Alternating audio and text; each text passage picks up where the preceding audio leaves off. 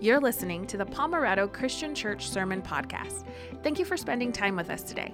If you're a weekly listener, welcome back. If this is your first time, we're so glad you're here and hope you consider subscribing. If you're in your car, on a run, doing things around the house, or working out, and want to connect even further and take next steps with us, visit palmerado.info.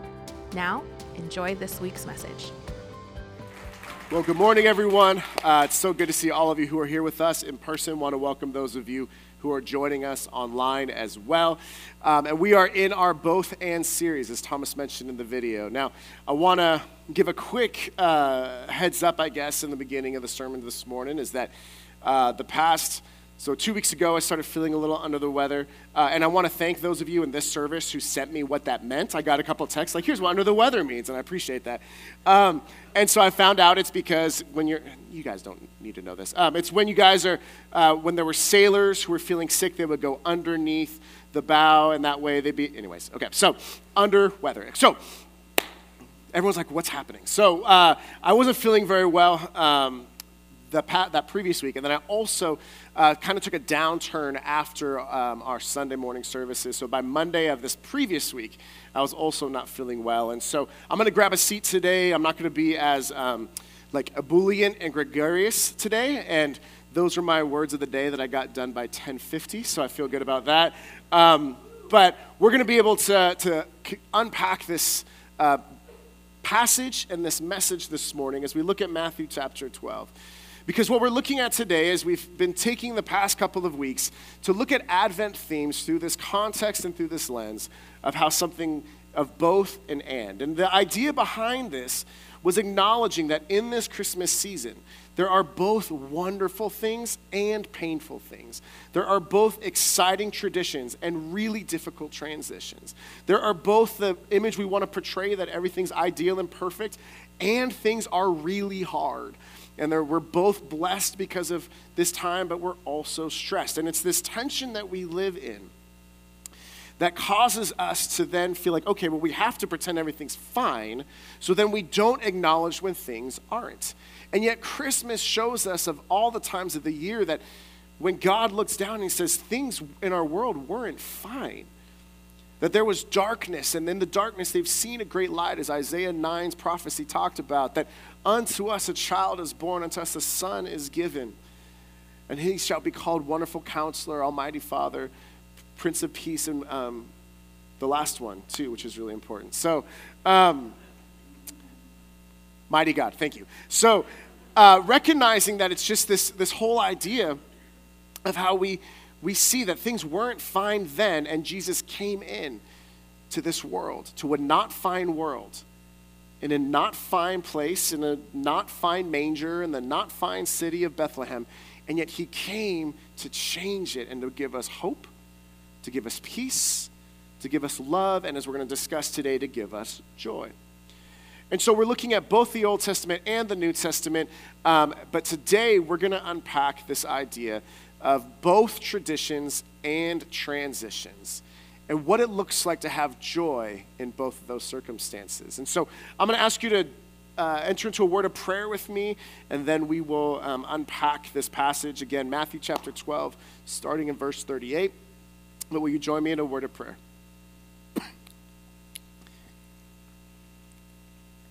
Heavenly Father, I thank you so much for each person who's part of our service today, whether that's live in person, live online, or watching or listening later. God, I thank you that each person who, um, who hears my voice is someone who is loved by you. Lord God, you created them, you loved them, you shaped them, you molded them. Jesus, you laid down your life for them, that you came and lived a perfect life, laid down that life, and was raised back to new life so that each person who hears my voice can have relationship with God the Father through you. And Holy Spirit, you are knocking on the doors of our hearts. You are working in us and you are bringing us into um, the awareness of uh, your word and of Christ likeness. So, God, I pray that you would help us to hear your voice and to receive what you have for us today. Heavenly Father, I pray that as we dive into your word, that I would decrease, that you would increase, that you would speak in a personal, powerful, impactful way to each and every one of us. Lord, we love you. And God, I pray that no matter what we're feeling today, highs or lows, ups and downs, or ebbs and flows, God, may we leave this service with an overwhelming sense of your joy. It's in Jesus' name we pray. Amen. So we talk about both traditions and transitions today. And when we think about Christmas, there are some of us, you know, we may have, excuse me, very specific traditions that we have coming into this year. So, in our family, we typically will start decorating the Christmas tree. Usually, it's on Black Friday. We didn't get to that uh, this year quite so early, but usually we start listening to Christmas music that same time. Usually, we have a a little calendar that has like a star attached to it that the girls will um, it starts on December 1st, and so you just kind of move the star every day closer to the 25th. We also have um, advent calendars with chocolate advent calendars from Trader Joe's. I've yet to find one that just has like red meat, so I don't get an advent calendar. It's fine, but uh, it's recognizing you know you're building up towards Christmas and remembering uh, getting ready for that. We have traditions of on the 12 with 12 days of Christmas leading up to Christmas.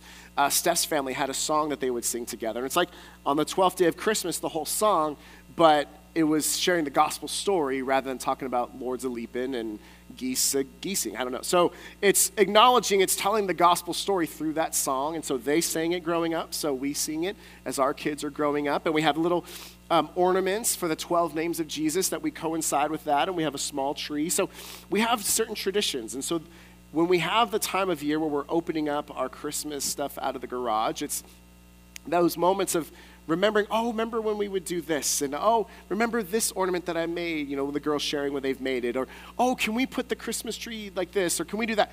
And it's these traditions, and these traditions are beautiful. They're great because they help anchor us that even when things, there are transitions, even things change in our world, in our lives, we can still hold fast to our traditions. So when there's a pandemic going on and we're not out and about, we're still able to sing the same songs. We're still able to eat the same meals. For us, since Shaylin was born, we've lived in four different homes, but in those homes, we could still sing the same songs.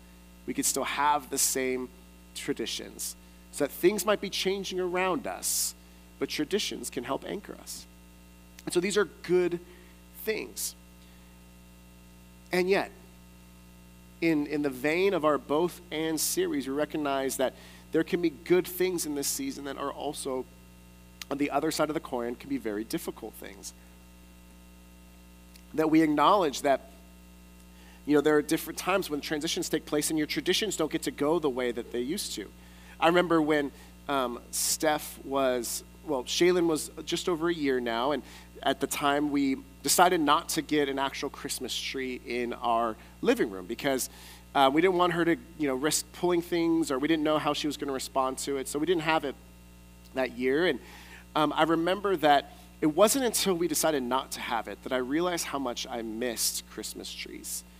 I remember growing up, there, be, uh, there was a year when I wanted to surprise my mom, and I went down to the Christmas tree farm and I picked the tree. I got it all set up. I put it in the back of my 1989 Honda Accord, so it did not fit by any stretch of the imagination. Remember driving home, going to the back shed, setting up the lights, setting up the ornaments, setting it up so that when she got home from grad school and I was sitting on the couch, she could be able to see the Christmas tree all lit up. And I'm like, I loved that moment. I love being able to, when we have our Christmas tree, even now, I love being able to like look at it. This is so weird. This is so specific. But even in this moment, I love this moment where I can see Christmas tree lights reflected off of something else. It's so weird, but like I look at the Christmas the, the TV here and I see those lights. I'm like, I just love it. Like we would see like Christmas tree that would be reflected off of, um, you know, when when we were married, we would have. We're still married. When we were younger, we would have. Um, uh, we would have these lights where it's like it would reflect off the pantry. And I remember just thinking, oh, I love that look of the Christmas tree lights in our home. But this year we decided not to have them, you know, when Shaylin was one and we didn't want to. So I remember just being really bummed about it. And just like, okay, like things change. And then I remember uh, one night, I believe I had a meeting at my previous church, got home late. And when I came home, Steph had bought just like a one foot tree and had bought like these tiny ornaments and it lit up. And I was just, I don't know what shone brighter, the tree or my face. Like I was just so excited. But it was the idea of like, could you imagine if like, well, that's not our tradition we need to have something a very specific way. But instead, it's acknowledging that sometimes our traditions, they help anchor us. But the problem with a tradition that helps anchor us is that if we make the tradition the main thing, it doesn't anchor us and hold us fast to God. if we're careful, or if we're not careful, excuse me, the traditions can anchor us from going or trusting and living the life God has for us. What do I mean by that? If we place in this season, if this past week I wasn't feeling well, I didn't, like, I was excited for the Christmas tree decorating day, but it was a transition because I like to be the one that decorated it. And as the kids are growing up, now my job is pulling out the ornaments and then they grab it and they put it up. And that's awesome. That's great. But I wasn't feeling well. I'm like, I just don't feel joy. Like, I'm not excited about Christmas tree decorating day this year. I'm not, it just wasn't the same thing. And yet, could you imagine if I was like, hey, because I'm not happy with how my tradition's working out this year, I'm going to make it miserable for everybody else. Like, you have to watch me do this, and you have to make sure that everyone just sing Christmas carols and drink cocoa and be happy. You know, like it's, that's not how traditions are going to be able to encourage and be uplifting. All this to say, some of you are in an experience where you're feeling a loss right now. You're not feeling great about Christmas. And there was a book I read uh, from Noelle Piper, who is John Piper's wife. She wrote a book about traditions. And she writes this because a, a mom had reached out to her, and she, the mom had a young child, and the young child had a big health scare. Did survive, but had a big health scare. But the mom wrote to the author saying, I don't feel Christmas this year. I don't feel joy. Here's how Noelle responds It's not at all surprising that Christmas is hard for you this year. The reason for Christmas is the same as it ever was, and nothing is more essential to our lives than the incarnation. That's vital, right? Like, it's saying this is most important that Jesus came fully God and became fully man ba- as a baby in a manger. What's different for you, I expect, is that the traditions we wrap around December 25th to make it different from other days, those traditions and activities are as nothing to you this year. In fact, the thought of them probably weighs like a lump of lead in your belly. So what? Trees are nothing, feasts are nothing, lights are nothing, music is nothing, only Christ matters. Now, are traditions bad? No. Are feasts bad? Lights bad? No, no, no, no. But traditions, things, are not as important as people. Traditions, like giving gifts, we do that to remind us of the ultimate gift we receive in Jesus when we, when you and I, when we allow our traditions to become so important to us that it causes us to lose sight of faith in God, relationship with Him, or people around us, then we're missing the boat and we're weighing more, we're putting more stock in how our Christmas tree looks than how our family loves one another. Or we're more worried about the gifts that we get rather than caring about the people for whom we get them because we're just getting them out of compulsion or because we have to. If the traditions become just a have to rather than a point to God, but they become a have to do, then we're going to miss out on the joy that comes in this year. So let's unpack this. We've got a, a little bit of time together. Matthew chapter 12. When we don't have joy, if you're feeling this experience when you're not feeling joy right now, and many of us are in this. But if you don't have joy, we may fall into this idea of valuing a proof over a relationship.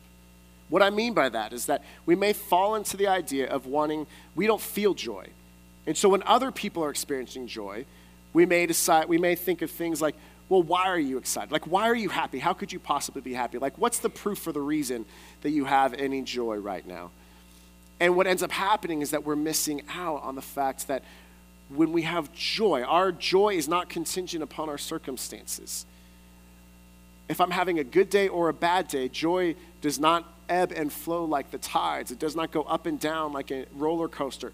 Our joy is in the character and the life, the death, and the resurrection of Jesus Christ. So our joy does not change. Hebrews 13 says he's the same yesterday, today, and forever. So he stays the same. And if we lean into him, our joy can stay the same even when sorrow comes like sea billows roll, or even when we experience despair and darkness and difficulty, we can still have joy because joy is found in Jesus. Now, here's what we're looking at here with this point. The context of this story in Matthew chapter 12 is the idea that Jesus had just exorcised or, or removed a demon and earlier in the chapter and the Pharisees, who are filled with traditions. They have ex- extremely religious traditions going back thousands of years, but they don't have a joy of the relationship with God anymore. They're just doing what they're supposed to be doing because they're supposed to be doing it. And so they look and they see Jesus who's doing something untraditional He's talking about love for the poor. He's talking about being able to find the kingdom of heaven is here. He's not talking about a Messiah that he would come to be able to rule Israel. He's talking about a kingdom of heaven that's going to change everything. He's not in line with their traditions. And so when he comes up and he ex- exorcises a demon and he removes that, then they say, Well, how do we know you're not from the devil himself? Then he goes into this whole section where he talks about how well, how can a divided kingdom uh, cannot stand? Like, he, he's like, you, what, what are you talking about? They're missing the point. And then here's what happens. Verse 38, after this, says, Then some of the Pharisees and teachers of the law said to him, Teacher, we want to see a sign from you.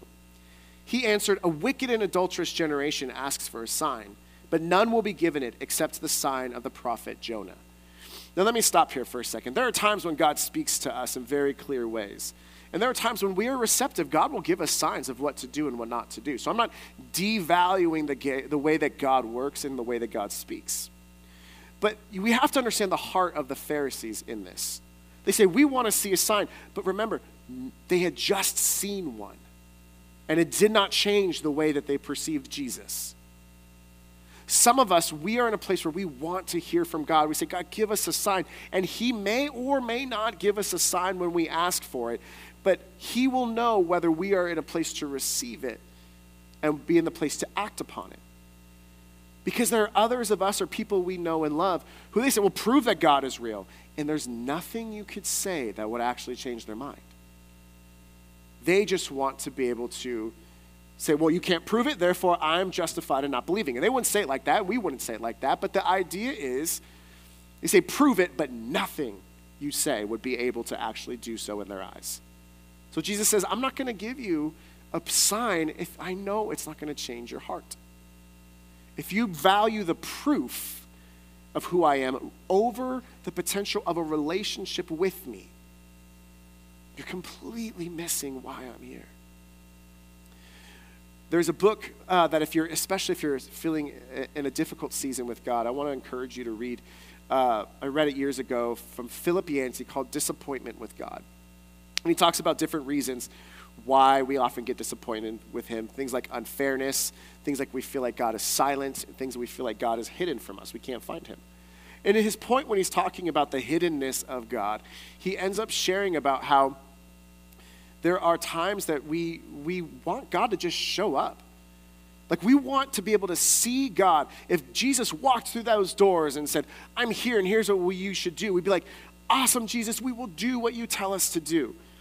And so he echoes this point, or he paints this point when he says this We want proof, evidence, a personal appearance, so that the God we have heard about becomes the God we see.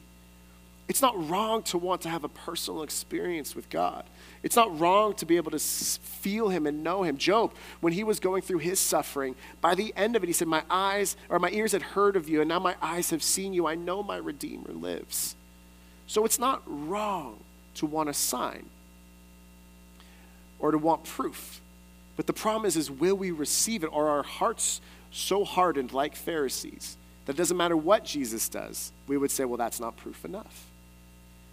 So Philip Yancey, he talks about this and he paints the picture of what happens in, with the lives of the Israelites when they wanted a sign. He continues this right here. He says, Some Christians long for a world well stocked with miracles and spectacular signs of God's presence. For those of us who know and love Jesus, and we want our, those we know and love most to know and love Jesus, we might say, God, can you just show up to them? Jesus, show up in their bedroom and show them who you are because we want them to come and know you. And so we want to see these presents, these signs, these miraculous things happening all the time. But here's what he says in this dot, dot, dot section. Then he says, But the follow the dots journey of the Israelites should give us pause. He says, Would a burst of miracles nourish faith? Not the kind of faith God seems interested in, evidently. The Israelites give ample proof that signs may only addict us to signs, not to God. The Israelites, so he's in that section, he's sharing stories about how the Israelites, imagine this generation that you're in Egypt, and all of a sudden, Moses comes, and you get to see these 10 different plagues that show God's absolute sovereignty and control and power over the Egyptian gods and goddesses and the Pharaoh.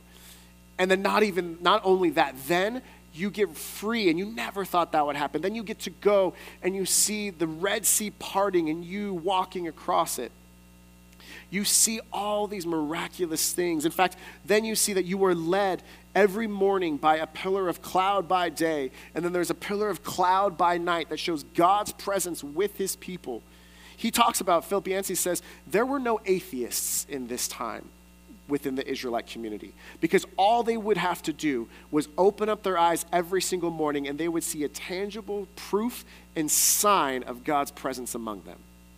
And what he says alarmed him. He says, As I looked at it, I realized that as I'm looking at the following the dot to dot journey of the Israelites, overt signs did not point people to worship and loving God, it pointed them to open rebellion. That after there was the time of uh, Exodus 14 when they crossed the, the water of the Red Sea, Exodus 15, there's a song of great joy that we saw in the video. By Exodus 16, they're already grumbling about not having something that they wanted in, in, um, in Egypt. They're already wanting to go back. Signs get us addicted to signs, not to God. When I was in youth ministry, we would put on these big events. It'd be hundreds of high schoolers. Uh, we were in an area where there's a lot of high schools nearby. And we always talked about, though, how this idea of what you win someone with is what you win them to. If you, so let me give an example. If we were to go and say, hey, if you want to come to church, we're going to have food trucks, there's going to be pizza, there's going to be games, there's going to be a movie, there's going to be all these activities, and you have a raffle that you could win $100, like whatever it is. And then we get all these people come and we say, We've got a bunch of great people here, and this is a great night. And then the next week, people show up and there's no pizza, there's no food trucks, there's no movie, there's no raffle, there's no games, then they would look and say, well, that's what we were expecting. We were expecting you to be able to do what, you've, what you did before when we first came. When we would go to uh, lunch, uh, we would go to uh, Christian clubs and high schools, and we would bring pizza one day, and there'd be a bunch of students who come and hear us preach, and I thought it was, you know, but it was pizza. And the next time we go, there's no pizza, there's, no, there's fewer students. What you win someone with, you win someone to. And God says, I don't want to win you with signs so that you only want to have signs. I want to win you to me so that even when signs are absent, you still love me. It's not valuing proof over relationship. It's acknowledging that if we have signs but no God, we are empty. But if we have God with no signs, we're still okay.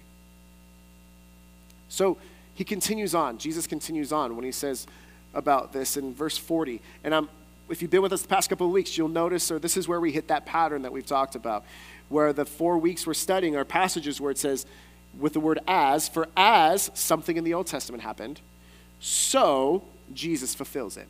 And this is a, a, a pattern that we've been studying over the past couple of weeks. And here's the verse that points us to it. For as Jonah was three days and three nights in the belly of a huge fish, so the Son of Man will be three days and three nights in the heart of the earth. So just before this, he said, You're going to receive the sign of Jonah. That's the only sign. That the wicked and adulterous generation asks for signs all the time. So I'm not going to give it to you except for the sign of Jonah. And what is the sign of Jonah? It's this idea that Jonah, who was a prophet, who was three days in the fish, in the belly of a fish, ended up coming back out of the fish and fulfilling the ministry God's called him to do. And he's saying, in that same way that Jonah was in the belly of a fish, so I will be in the heart of the earth. So I will be dead and buried for three days. And then I will come back out. I will be resurrected and brought back to life and then we get to experience Jesus' mission and ministry forever. So I want to give a couple of quick things. The first one, three days and three nights. Um, this is something that we also see when if, if you look at um, not so much with Christmas, but with Easter, and you look at Holy Week, and you think, well, Jesus died on Good Friday afternoon, and then there's Saturday, and there's Sunday, but it wasn't fully three days and three nights. It feels a little um, incongruous or a little inaccurate to say so. But what we recognize here is that Craig Blomberg in his commentary talks about this. It says, if we go to the next slide, please, says three days and three nights represents a Semitic idiom, so a Jewish saying for any portion of three calendar days. So there's no need to see a contradiction with the traditional Holy Week. Let's go to the next slide, please. Chronology, including a Friday crucifixion and Sunday resurrection, or to propose any alternative chronologies. In other words, it's saying this it's saying that it, it was just a Jewish saying to say three days and three nights that, uh, that the belly of the fish. And it just meant it could be any portion of Friday, Saturday, and any portion of Sunday. So we don't need to rearrange that, and we don't need to think that Jesus is not being accurate here because he's using a Semitic idiom or a Jewish saying that everyone there would have been able to acknowledge. But we also need to um, look here at the fact that um, when we look at not just valuing proof over relationship, but when we lose our joy, we will, may value our traditions over people. We may value traditions over people. Like I said, people are more important than things. My family loving God and loving Jesus is more important than me decorating the Christmas tree.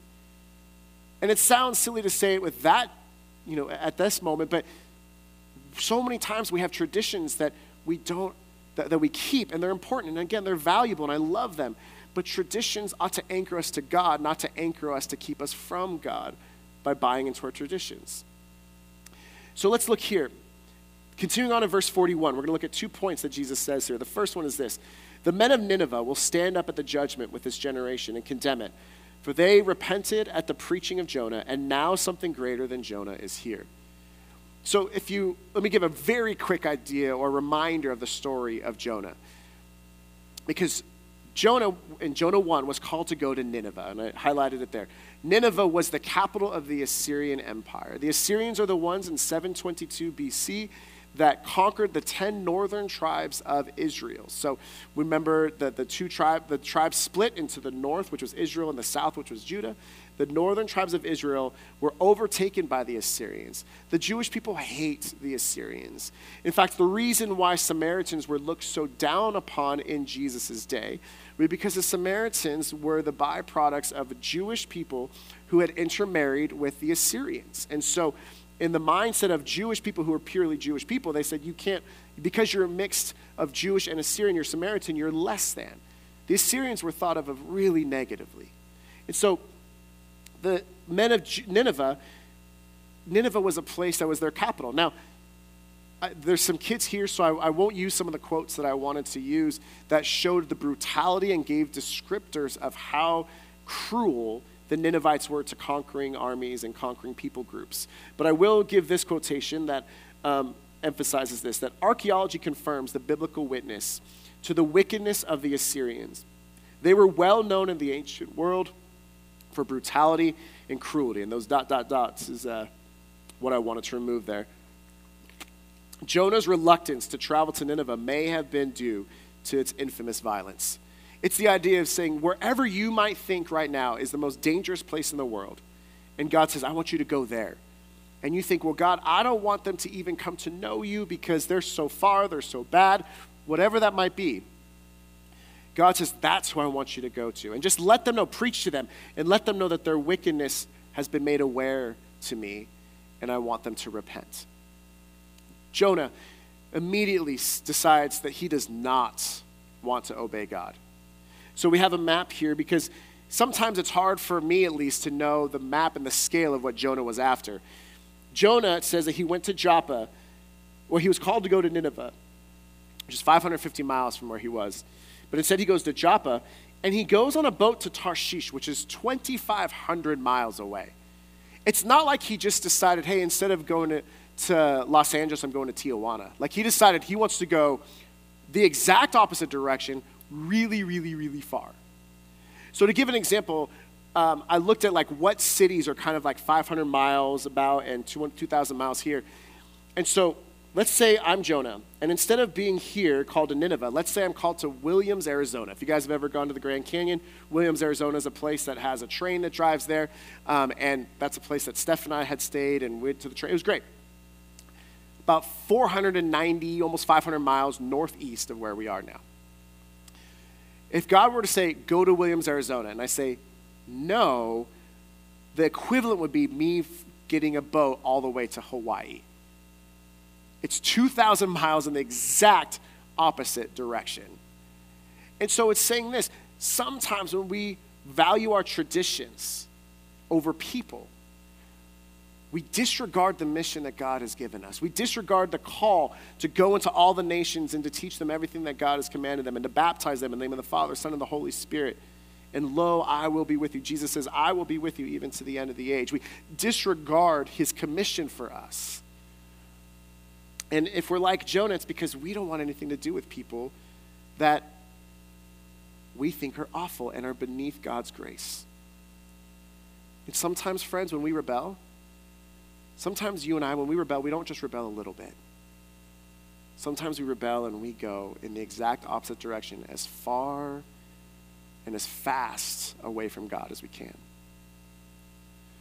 So, on his journey, he only got to about here, give or take, and that's when he got swallowed by the big fish. That there was a storm, and the people threw, end up throwing him off of the over the edge of the boat because they realized he's the reason why the storm was coming. And so the big fish swallows him up, and th- this is so uh, not super important right now, but I want to just give you an idea of how much this sermon has just been like permeating in my brain over the past couple of days because I, um, I don't know if you guys get like NyQuil dreams sometimes, and so they're just a little bit more vivid than others. And I remember the other night I was having a dream, and I woke up because I was having a dream that some friends and I were walking uh, by a beach, and there was like a little like walkway, and then there was like just big ocean on this side. And so these people were walking by, and a friend that was nearby was like, "Oh my gosh, watch out!" And under here, the water very slowly came this just huge, huge fish and was like trying to like very slowly try to get to the people. And so the people were running and they're trying to get past it. And then I just see this little boy walks up and he looks at it and he just jumps right in and gets swallowed. And I was like, what do we do? Like, what do I have to, what, what's happening right now? And like, you, did you see that? Like, what's happening? And then I woke up. It was awful. So um, my permeating mind is like, I'm like, why was I thinking about a creepy fish swallowing up? Oh, Jonah. Thanks, Jonah. So Jonah ends up getting swallowed by the fish. He, has, he prays to God in the midst of it after three days and three nights. He gets vomited out, and then he finally goes to Nineveh. And he preaches to Nineveh, and he doesn't want them to repent. But God says, I'm calling you to go there because there are people who are far from me. And even if you don't like them, even if you don't agree with them, even if they are the worst in your mind, there's still people who are far from me who need to know me. Timothy Keller, in his book, The Prodigal Prophet, talks about it this way. He says, When God is arguing about why he should be deeply concerned for Nineveh, he cites its population figure as a reason for the city's significance to him. And he uses the term Adam, the word for humankind. He uses the word 120,000 Adam, or 120,000 of humanity. Let's go to the next slide, please. It is as if God was saying, I care about human beings, and, and so how much more should I be concerned to reach a place where so much of humanity is amassed? In other words, God doesn't love or not love people based on our traditions or what we think. God loves people and He calls them to repent, to change their lives in order to come to Him, to see that He is God and they are not. But, friends, if you and I start putting traditions or people, or excuse me, traditions over people, or if we start thinking that we can't love people who are different than us, or believe different things, or think different things, then how are we any better than Jonah? When God says, go and reach the world, and we say no, we may as well be booking a, sh- a cruise from Joppa to Tarshish. So, we don't want to, we want to make sure that we're not putting proof over a relationship, over faith. We don't want to put our, um, we don't want to put proof over that. We also don't want to put traditions over people. But lastly, when we lose our joy, we want to make sure that we are able to not miss out on something greater than what this world has to offer. We don't want to miss out on something greater. The second part of verse 41 says it this way The men of Nineveh will stand up at the judgment with this generation and condemn it, for they repented at the preaching of Jonah, and now something greater than Jonah is here. Jesus is saying this. He's saying those people that you think are awful, they repented with a lesser prophet than who's right here in front of you. They were someone, they repented and came to God because of a prophet who didn't want to go to them, smelled like fish, didn't have any desire to actually see them repent, and took no joy in the fact that they did so. Jonah, you know what's missing at the end of when a city of 120,000 people repent and follow God? Do you know what he's lacking by being used by God in this incredible way? He's lacking joy. He's bitter. He's angry. He thinks that God, how could you have done this? Jonah 4 2 is one of the best verses out of context because it says, God, I knew that you are slow in anger and abounding in love. And when we read that out of context, it's like, that is such a sweet affirmation of who God is. When Jonah's writing it, it's not an affirmation, it's an accusation against him. He's saying, I knew you would forgive these people I don't like. I knew you would do that. And how could you? And it's this idea of acknowledging that God, He's slow in anger and He's abounding in love and He shows grace. And yes, He does. But what we need to remember is that Jonah didn't want them to be saved. But Jesus came so that you and I would be. Jonah fled when God told him to go to a place that was dark and evil. Jesus left heaven and the comforts of heaven to the rags of a manger to come to a world that was dark and evil. That Isaiah 9, when there was the prophecy, when talking about how there had been darkness and they've seen a great light, and it was talking about Jesus who would come. And his name would be Wonderful Counselor, Everlasting Father, Almighty God, and Prince of Peace. Jesus is the light in the darkness. Jesus didn't run away from his calling, he ran to it. In fact, Timothy Keller unpacks it even a little bit further when he says, Jesus is the prophet Jonah should have been. Yet, of course, he's infinitely more than that. But Jesus did not merely weep for us, he died for us. Jonah went outside the city. In Jonah 3, he goes outside the city to see, oh, are they going to repent? And he's upset about it. But Jesus Christ went outside the city to die on a cross to accomplish its salvation. He, Jesus had to go outside of Jerusalem to die on Golgotha, on the, the place of the skull, on a mountain that was outside of the city because the crucifixions could not happen within the city walls. Friends, if we miss out on our joy, and if we get so caught up in our traditions that we miss out on what God has for you today, you might be in a place where you are feeling like, I don't feel, I don't feel like Christmas, like the letter we heard earlier. That's okay. It's okay not to feel like Christmas every single year. We don't get to determine how we are, but whether you feel the highs and the excitement of the season, whether you feel the lows and discouragement of the season, whether you're experiencing great ex- uh, just excitement or pain, our joy can stay the same. Why? Friends, one of the greatest traditions we have is we give gifts to one another for Christmas. And the reason we do that has to be to remind us not that gifts are the point, but we give gifts to remind us of the point of Jesus as our gift.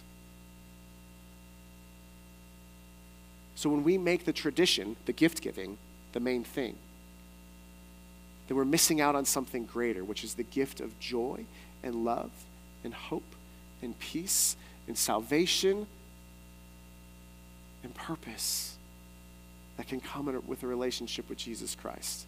There is no gift that you are going to receive this Christmas season that is going to last longer, mean more, or have a greater impact on your life than the gift of Jesus Christ in a manger thousands of years ago. The clothes that you're going to get will wear out. If you watch the, the car commercials when it's like they give like a huge oversized bow with a car for Christmas and like who does that? And also, can I know you? And also, you probably didn't communicate very well with your wife if you just decided to spend like 50 grand on a car and didn't talk to her about it. So there's things to discuss. Um, but those car payments will come, the joy will, uh, will lessen quite a bit. Whatever piece, like whatever phone, whatever toy, like it's all going to be, it's all going to fade with technology at some point. What gift never gets old? What gift can you never outgrow? What gift will never wear out? A relationship with Jesus. And that, my friends, is a gift that I hope, especially in this season, will fill you with hope, peace, love, and ultimately, for the sake of our discussion today, joy. Let's pray. Heavenly Father, I thank you for each person who's part of our service today, Lord, whether. Um, Lord, whether it's live online, whether it's live in person, whether they're watching or listening later, whether it's their very first time, whether they've been here for decades, God, I pray that your message of joy would reach us, God. I pray that in this Christmas season, we would not allow our traditions to um, become more important to us than lost people, or traditions to become more important to us than the people that we love nearby. I pray, Lord, that we wouldn't ask for proof of things as much as we would live in faith and relationship with you. And I pray, Lord, that in the midst of the craziness, the busyness, the stress, the, the um, heartache, and the transitions that we experience in a season like this, God, I pray that we would be able to um, catch hold of the something greater, the someone greater that is the reason for this season, and that's you, Jesus. And we thank you for who you are. We thank you for your love for us. And thank you for the joy you give us. In Jesus' name we pray. Amen. Thank you for listening to the podcast. We want to be a church where people are changed by God to change the world. If you want to partner with us in this way, you can start by doing these two things. The first, if you haven't subscribed to this podcast, you can do that by hitting the subscribe button wherever you're listening so you can stay connected with us and we can broaden our reach. And the second, and this might be the most important thing you do, share this message with someone you know. And as always, remember you are prayed for, cared for, and loved. See you next time.